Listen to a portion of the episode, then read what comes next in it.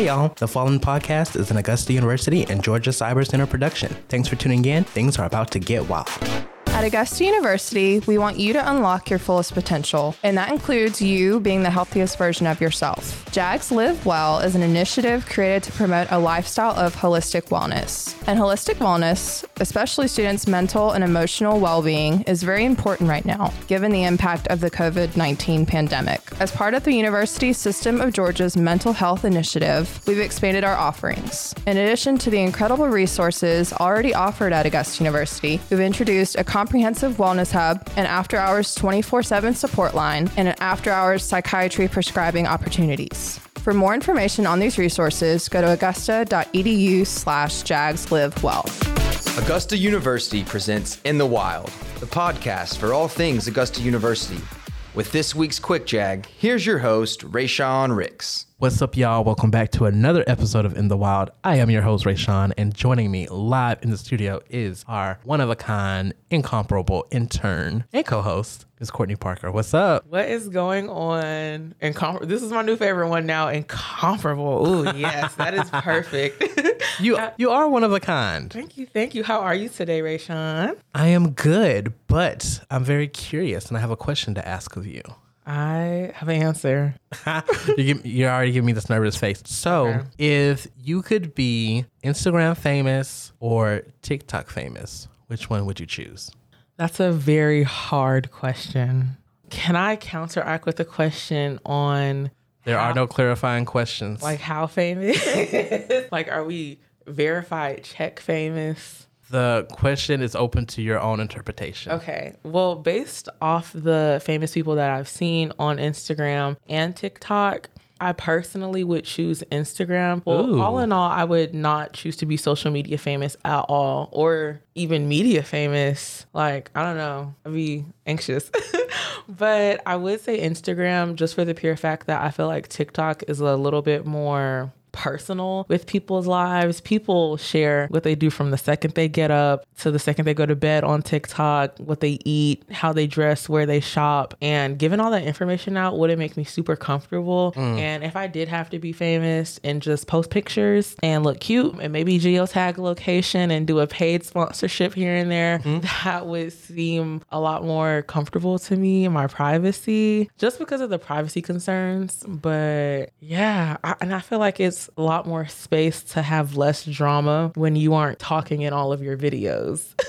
so, and or, or your content itself, you're not constantly saying things. So, the the drama free version of me, the privacy version of me would choose Instagram. What that makes you sense. do? I think I see like pros and cons of both, to be honest. But I think right now, as of today, at this time, I think I may say TikTok famous. I say that because for so many people, well, not so many, but for those that have done it right, they have created content and it's just spreads into their real life because I've seen people who started creating content, started going viral, and just being consistent with getting those views, getting that engagement. They've turned their content creation into full time careers. Mm-hmm. And I feel that with Instagram, that's not necessarily the case when it comes to how quickly, compared to TikTok, there's that turnaround. The turnaround is much quicker. You can go viral about 30 minutes after you post something, whereas in Instagram, it would need traffic. You would probably need a couple reposts from some blogs. and- Mhm. And like just seeing how people have built their audiences on TikTok and been able to monetize off of it so quickly. And not just from TikTok paying them, but from other opportunities. Like to me, if I had the choice, like I would probably really be interested in being a TikTok creator and seeing where where that leads. Yeah, I, I think. But now I, see- but yeah, I I, share that same concern with you though about boundaries and the respect of my own privacy because I mean, I feel like if anyone wanted to, like, they could become a content creator really easily, and they can curate a life for themselves really easily online. But but at what cost? Like, Exactly. I'm a really private person, so just be the word. Fa- I would never want to be famous. That just scares me a thousand percent. But if that's the, I feel like route of career you want to go to, TikTok is 100% the place to be a content creator, to post content, to make content, and for that content to be shared. I don't know. It would be a lot for me though. I feel like I'd be a complete. If I was TikTok famous, I would not be the person you see on TikTok. Would not be the real me. It Yeah. would be a person that I a The curated version. I created specifically for an audience. It would be like a business plan almost. No, legit. And I think a few years ago, I was really interested in content creation and kind of just going almost down the rabbit hole. But then I realized, like, I don't want to be that person to just have like a curated life versus a real life. Mm-hmm. Like, I'd much rather share my real life than curating content just to, so people can engage with it. Because I like making people happy, especially online. Like, I'm probably the best internet friend you could ever have. Like, if we're connected online, I'm the person that's always going to uh, like your content, comment on it. I'm always rooting for you, cheering you on. I'm always in your DMs saying something, trying to be positive or silly. That's not in real life though, because I can't keep up. can't keep up in person. But yeah, like when it comes to actually creating content, I, whew, I, I, I would get burnt out really quick trying to keep it real. Keeping it real would be hard. I would just be so scared because when you, when you keep it real, you gotta. The thing with keeping it real is you have to keep it all the way real. Yeah. So the good things and the bad things and content creation is a new career, period. Yeah. Especially personal, like daily lifestyle content creation. And you know, I don't want to tell everybody I got a traffic ticket. I don't want to tell everybody I slipped on the way up the stairs and dropped my coffee, had a terrible day, and then I got jury duty. So, and especially if you want a certain audience. So keeping it real can be kind of hard, just being vulnerable and letting people see the parts of your life where you might not be doing that great. Um, because people are judgy. People can be mean online sometimes. Yes, and like people after a while, so many TikTok creators that are trying to be famous, and that's like that's their goal is to just be famous from the internet. They're just at the mercy of their fans, mm-hmm. right? They just try to do whatever video idea that comes along their way, and it's not real. It's just okay. You're really desperate for likes. You're really just trying to get the engagement. You really just are running out of ideas, and I can see that you start to steal from other creators, and you don't even, you know, you know what I'm saying? Like, Yeah. you you know those people that you I do. you know that you'll you'll scroll past um and at some point I'll actually like unfollow those people because it's like okay maybe Mm-hmm. Maybe the pressure's too much I'm gonna just go ahead and like let you calm down a little bit And I would say just because as a career, a full time career, I would never want the pressure to be too much. And it's Yeah. really, it's really hard for me to depend on other people to make my money. Like I feel like if hmm. if I the how I get my financials is based off the work that I do and how well I do it, not based off of everyone else. So my content's not doing that well or I might have to hop on a trend. Like I, I just see it swaying constantly versus it being just more concrete. Yep. And that's, you know, the anxiety coming again. Like, I don't know what's going to happen. So I'm going to check all my boxes. But that, I feel like with content creation, that's just so up in the air. yeah it's it's fun though but when it starts to feel like work is when I have to step out have to give it a little bit break but it does kind of uh, bring into this interesting point of our digital presence and how it plays into our real life and how we really interact with each other in person, especially now because for the most part we're back to in-person interactions that aren't as restricted during the pandemic times. So I don't know, it just has you thinking. I don't know. I feel like the pandemic accelerated the digital world itself. So maybe there were situations where, um, like meeting up in person kind of started dying down. Malls started dying down, and Oh yeah. certain clubs started dying down and the pandemic took that and pushed it times five so it's nearly impossible to kind of meet people organically the same way you would maybe in like 2003 where you just ran into somebody and started talking or anything like or you just noticed you saw someone before and you were okay with having a conversation with- with them just because you saw them before now that doesn't really happen people have their headphones in or they're Right. on their phone as they're out in public or maybe just approaching them might not be successful Yeah. I'm one of those people that is almost always on their phone, just like when I'm doing something very passive. So I have to be very intentional about, like, okay, I am going to put my phone away for this because it's easy to get caught up in what everyone else is doing on your phone versus what's happening in real life. So if I'm not doing anything special, I'm probably just like, gonna be scrolling on my phone on, on one of these apps. But when I think about in person, like you're you're really right because I don't look to necessarily make connections with people in real life mm-hmm. like that. Like I'm I'm an introvert. So usually when I'm not doing something like podcasting, I'm trying to avoid social interaction. Like when I'm off the clock, when I'm not working, I'm trying to actively avoid people that I may recognize at the grocery store. Like if I see you at Kroger, I'm going into the random aisle, the closest aisle, just Not to be like, escaping. like I'm gonna make a beeline away from court, like, I just hit a hey, how you doing?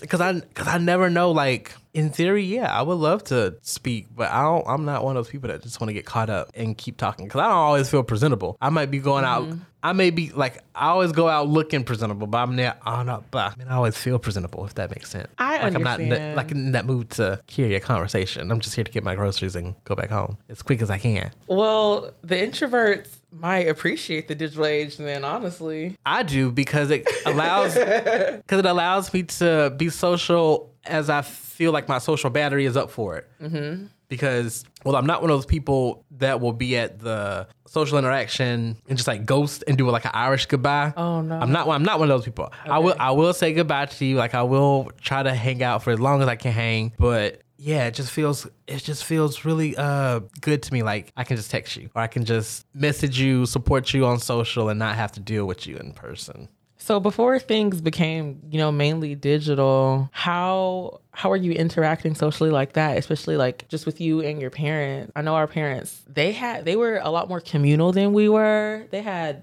actual and we talked about this earlier, book clubs and mm-hmm. they, you know, this is up to you, but they went to church or they just they had appointed times where they met and just talked. So how did that how was that for you before, you know, Facebook and Instagram and Twitter? So this may be hard for some to believe, but I was probably one of the last people, like in my high school class, to really download social media. Mm-hmm. At the time, I didn't have a cell phone, so I was just like, "There's there's no need for me to try to be on social media if I don't even have a phone to really keep up." You know what I mean? Yeah. So when I finally did get it, I got I think I entering 11th my 11th grade year, my junior year. I finally got on social media, which at that point everybody was already on there. I didn't really I didn't really interact with them on social. Didn't really act, interact with people in person. I was very kept to myself. So Yeah. this is kind of uh, new territory for me to kind of be very social and to really put myself out there because high school me, you didn't hear from me, you didn't see me. I oh, was Oh, wow.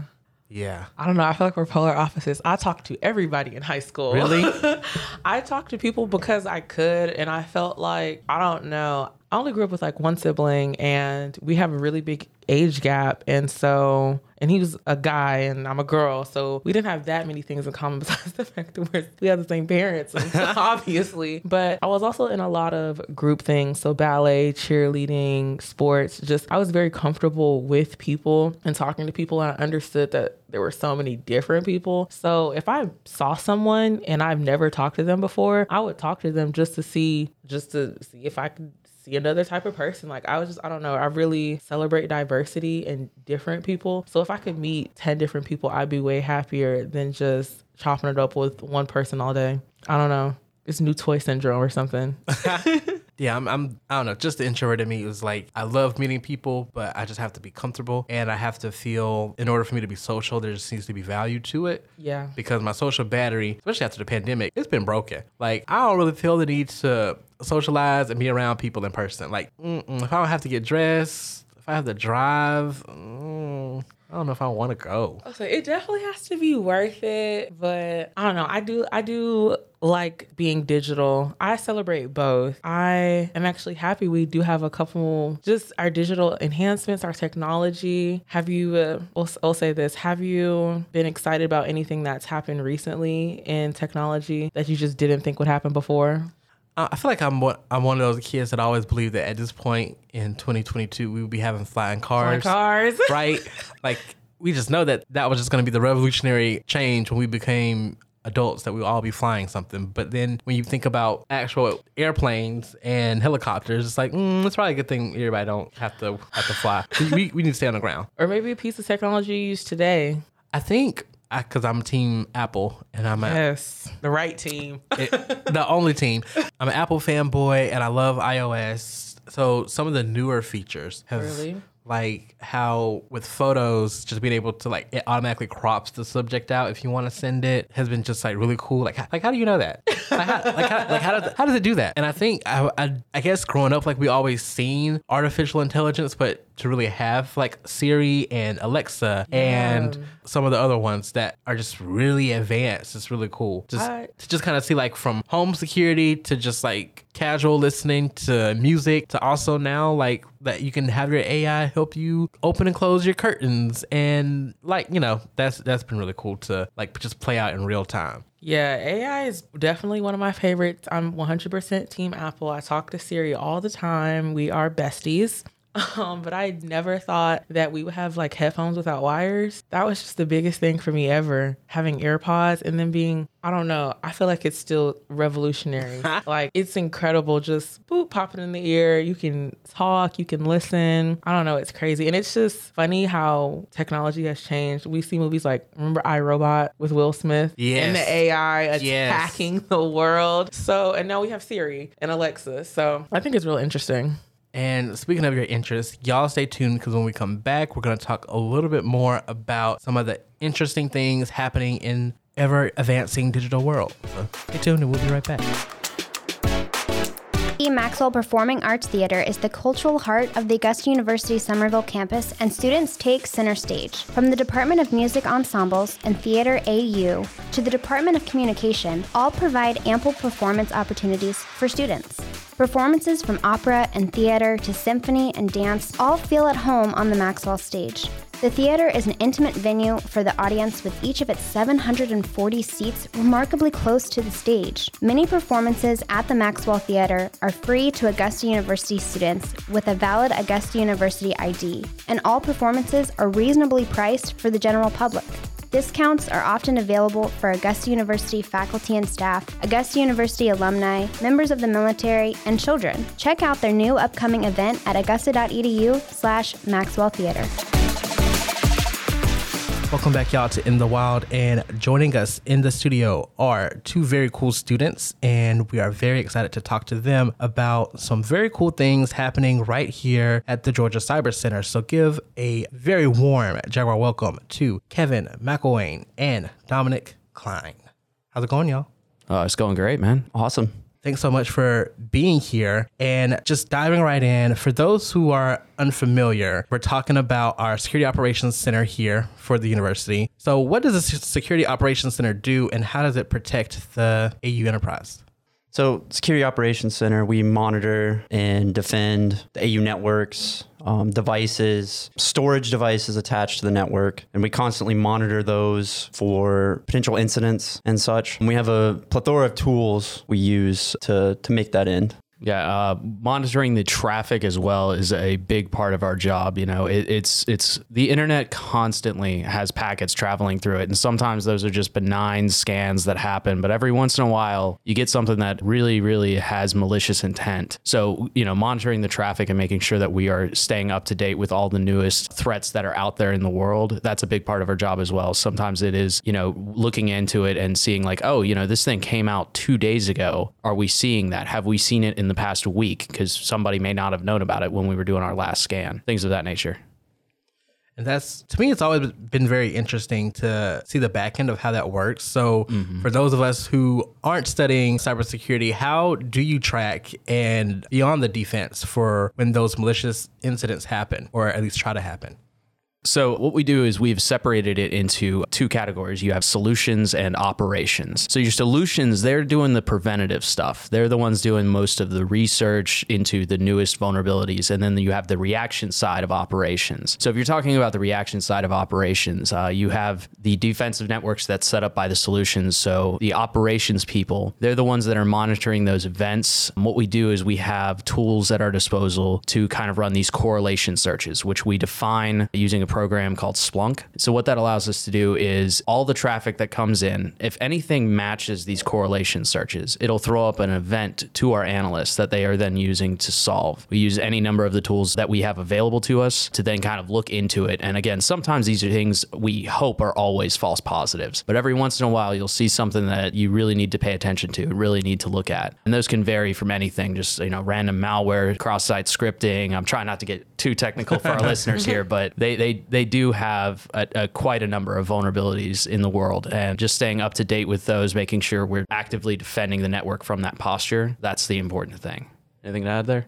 Just say with with such a large network and so many p- people connecting to it, it can be difficult to monitor everything. And one of the biggest things we see is, you know, not a, not everyone knows cybersecurity. They don't know how to, you know, browse the web securely. And just I think getting that information out to people who aren't in the field is extremely important because not only does that help us monitor uh, more effectively, but it also reduces risk to the university or whatever organization you're working for. So clicking on those bad links, you know, trying to download whatever off the internet, just informing people that they need to pay attention.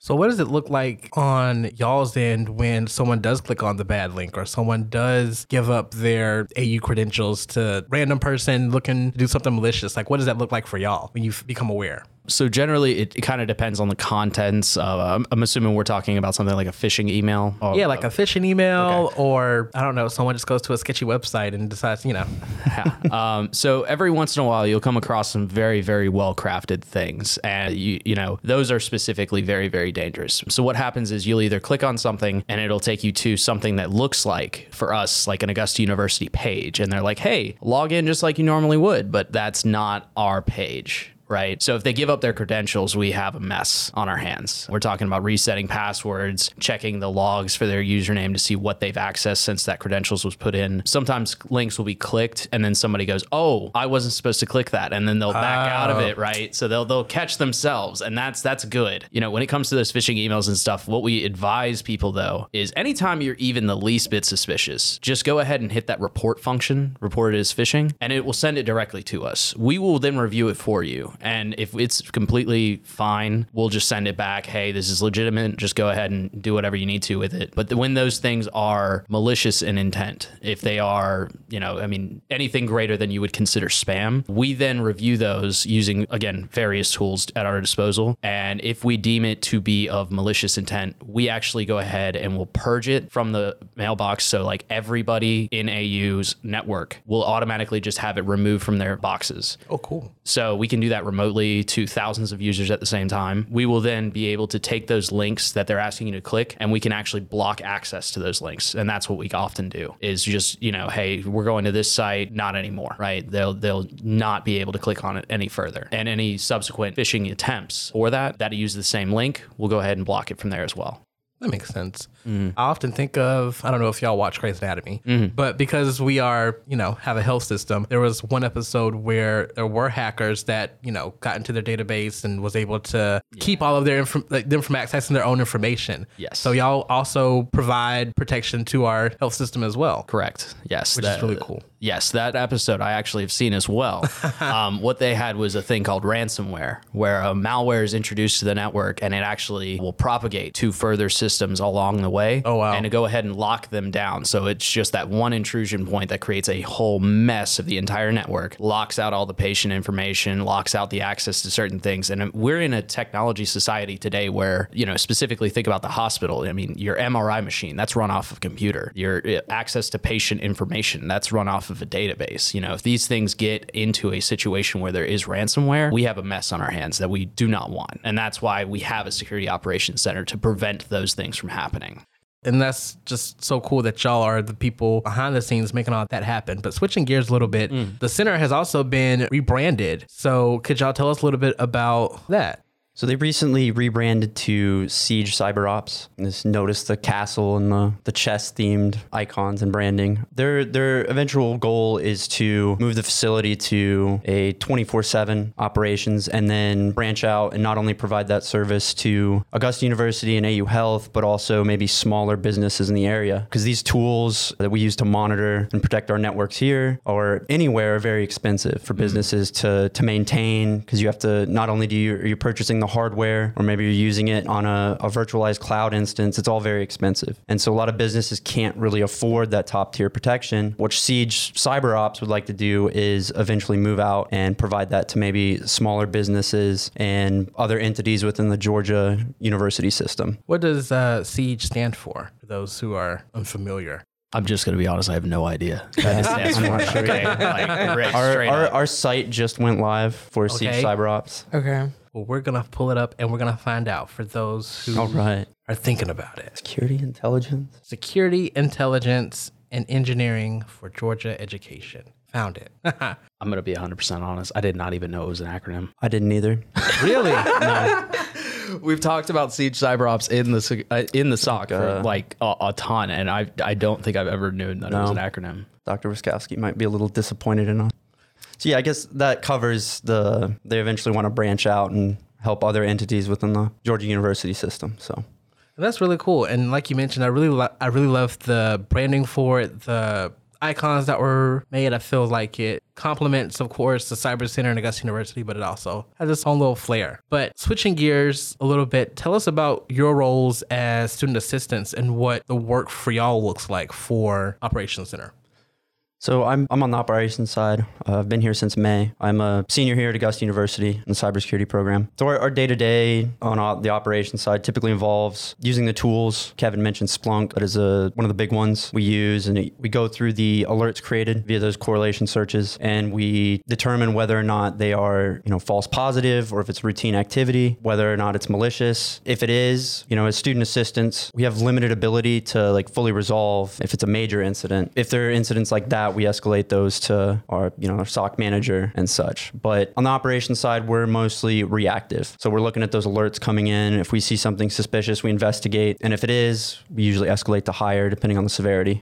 Okay. Um, so I am actually on the solutions side of it. Uh, I was in the operations team for about a year or so, and then I was transferred to the solutions team because I wanted to see about the you know the the defensive side, the proactive type deal. And so what we deal with over there is basically new threats that come out, and we have to make sure that we have defenses and uh, controls around them. If you're not in cybersecurity, you probably won't know this one, but there was a big one that came out not too long ago called the Log4j. So there's a bunch of databases that use a service called Apache, and this is a part of that. And most people really did not know that they Log4j was actually like part of their infrastructure until it all came out as this uh, what's called a zero day vulnerability, where it just pops up one day and it just turns everything upside down. you know, wow. this this was uh, something that gave people the ability to execute commands inside of other people's environments with very very little knowledge of how to do it, and you could just get it done. So that was that was something that was pretty big for us. We had meetings for quite a quite a few number of days, making sure that we were all good to go, and we definitely are. We fortunately had no instances from that. So really, you know, those new things that come out, you get to as a student be involved in the all of the discussions. You get to understand what people are talking about, the processes that they go through. You know, and in, in an environment as large as ours, it's not just about hey, we have this problem, let's implement this fix. Well, how are we implementing the fix? What does that look like? Does it impact anything else around us?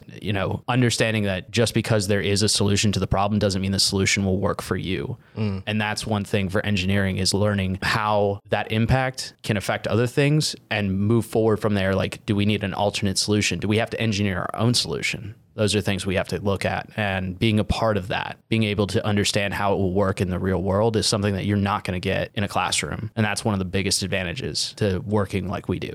Yeah, I was just gonna ask, like, how has being a student assistant and working for the Security Operations Center, like, how has that helped you learn more about your career? Do you feel better prepared after you leave here and you graduate? I feel immensely more prepared. I don't know about you. Thanks for listening I to would In the definitely Wild. agree. If Um, you like what you heard, classes here then at give AU a are nice rating and review They give to you this an excellent podcast on foundation to whatever work you from, use to but listen to your nothing podcast. compares to actual Keep our hands-on experience. going. Correct. with Follow In the wanna Wild do. on We have enterprise at level In the Wild software Pod, here. Getting that Augusta experience while still a student gives you a media tremendous leap forward in Don't forget to follow your me, your host, very, Rayshawn very- Riggs. like the at Rayshawn tools that we have at our disposal. I mean, I'm sure it's answered on the show. possible to replicate it in a in for new classroom, but it would be every week because we immensely don't want you to expensive. miss a single thing Immensely, that's you know, when, when you go over things like You can also find out cybersecurity, one thing you have to note is cybersecurity always takes away from the budget. Very Until rarely then, does cybersecurity generate money, right? Stay So when you talk about these tools and these solutions, those are things that will always take some money out of the profits that a university could obtain. And, and you know, when we have the ability to work with those tools, we are getting something that you just in, in the classroom. Like I, I, I go to school with students that are, you know, they don't have any kind of internship or any job right now, and they're learning. They're learning some very great material from a very high level institution, but it's it's just not the same. Like Dom said, it's not even something like that they can try and replicate without those tools. I don't think No. uh, without access to we have what 30 40,000 devices in AU network cur- currently so generating traffic from 30 to 40,000 devices that's not something that I see a classroom replicating and, and you know when you have that learning experience for an environment that large that that really takes the cake you're working in those lab environments, you know, all the parameters are set. You know, it's kind of follow the follow the dotted line. Um, here, getting this opportunity as a, a student intern, we're dealing with live data. We're dealing with you know live devices on the network. So it, you you can't beat that experience. I don't think you'll match that in a classroom. If it was possible, it'd be way too much money. Way too much. way money. too much. Way too much. I mean, it's it's you know when you're in that real world, it's like the wild west of data. It is. Yeah. So, what would you tell students who are, say, interested in following a career here in cyber computer science, but not sure about getting involved and not sure about what the career has in store for them? So the first thing that I would recommend is that you come to Augusta University. As far as it goes, the fact of the matter is this is probably going to be the hub for cybersecurity education. You've got the NSA here. You've got Fort Gordon here. The, I believe there's a couple government agencies with three letters in this building that I'm, I'm not gonna I'm not gonna name off the top of my head, but uh, yeah. So you've got the networking capabilities that you just won't replicate at other universities. On top of that, the student assistant position that we currently have, there are five five of them currently. Currently, yeah. So if you are able to get in there, you you have the ability to work as basically a SOC level one analyst, which is a position that you normally probably could not get straight out of college. No. And that is something that they will allow you to do. And what we've seen is the student assistants that leave this position and they go on to this full time jobs, they're already moving up further than the people that are just graduating alongside of them, you know, and when you're talking about like you know are they sure maybe if they want to or not um, i can tell you that if you really enjoy having mental stimulation then this is definitely your field. If you enjoy having the ability to understand what's going on in the world around you this is your field what are you thinking There are a lot of different paths you can take. Cybersecurity is very broad. very And I really think this internship is good because it kind of gives you an idea of how oper- how the operation side works and how solutions and and engineering works. Um, and if you're kind of on the fence about what you want to do in the field, an internship like this will help you make that decision. completely 100%. yeah Last question for each of you What are your plans after you graduate? What would you like to do? Mm. go ahead take us I am not sure yet. Okay, that's fair. I've I've flip flopped a few times. I thought I knew when I first started. Mm. Changed my mind about halfway through, and I'm on the fence again. That so happens. There and part of that, I wouldn't necessarily say that's bad. It's just there are so many opportunities within this field, especially right now, that there are many different paths you can take. What are some of the paths you're considering right now? So I do like the blue team side, which we're you know blue team. You have blue team, red team. You know, blue team are the defenders. You know, trying to protect the networks, trying, to protect the data. Red team are the the bad guys, the the hackers trying to break in. And you can you can go blue team route, you go red team route, where you know you work for a, a company that offers penetration testing services. So they'll go to another company and they'll be like, hey, we'll we'll test your networks for you um, as a paid service. I do like the the blue team side. I do like operations. The the reactive side, responding to events. It's it can be very fast paced at times, and I I do enjoy that. Yeah, yeah. So for me, I've you know I've been working as a cybersecurity engineer over there for a minute now, and I have to admit the proactive side of it, doing the research, figuring out solutions, that's that's right up my alley. You know, give me a puzzle, I want to solve it. That's just how my brain works. I I want to come up with solutions to problems. That's where I find home at. So continuing on in the field somewhere there, one of the benefits of working in our field is the fact that you can do remote work. So I can get a job in yeah. Oh, UK that is a big one. and be sitting at home in Augusta, Georgia, and be just fine. But I could also get a job at Fort Gordon. The NSA is here. There's so many opportunities. Which one am I looking at the most? The one with the highest paycheck. Absolutely. no, uh, but in, in all seriousness, it's it's about your future. It's about what you want to do. It's about the work life balance. And what I've noticed is from the full time employees that work with us, they have a very good home work life balance. Yeah. They really do. So that's that's something that's awesome. You know, if if you know your kid is sick and you don't get to go to work today, well, you can work from home. That's a possibility for us, and that that's an immense thing for the field for a family man like me. So. Thank y'all so much for being here and talking to us. For everyone who's listening, I hope you're a little bit more excited about cybersecurity and everything that is in store because the possibilities are are growing. Thanks, y'all. Thank you, Rayshawn. It's a pleasure to be here. Thanks for listening to In the Wild. If you like what you heard, then give a nice rating and review to this podcast on whatever you use to listen to your podcast.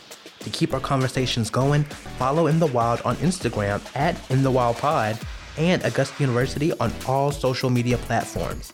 Don't forget to follow me, your host, Rayshawn Ricks, at Rayshawn Ricks, to send me questions you want to see answered on the show.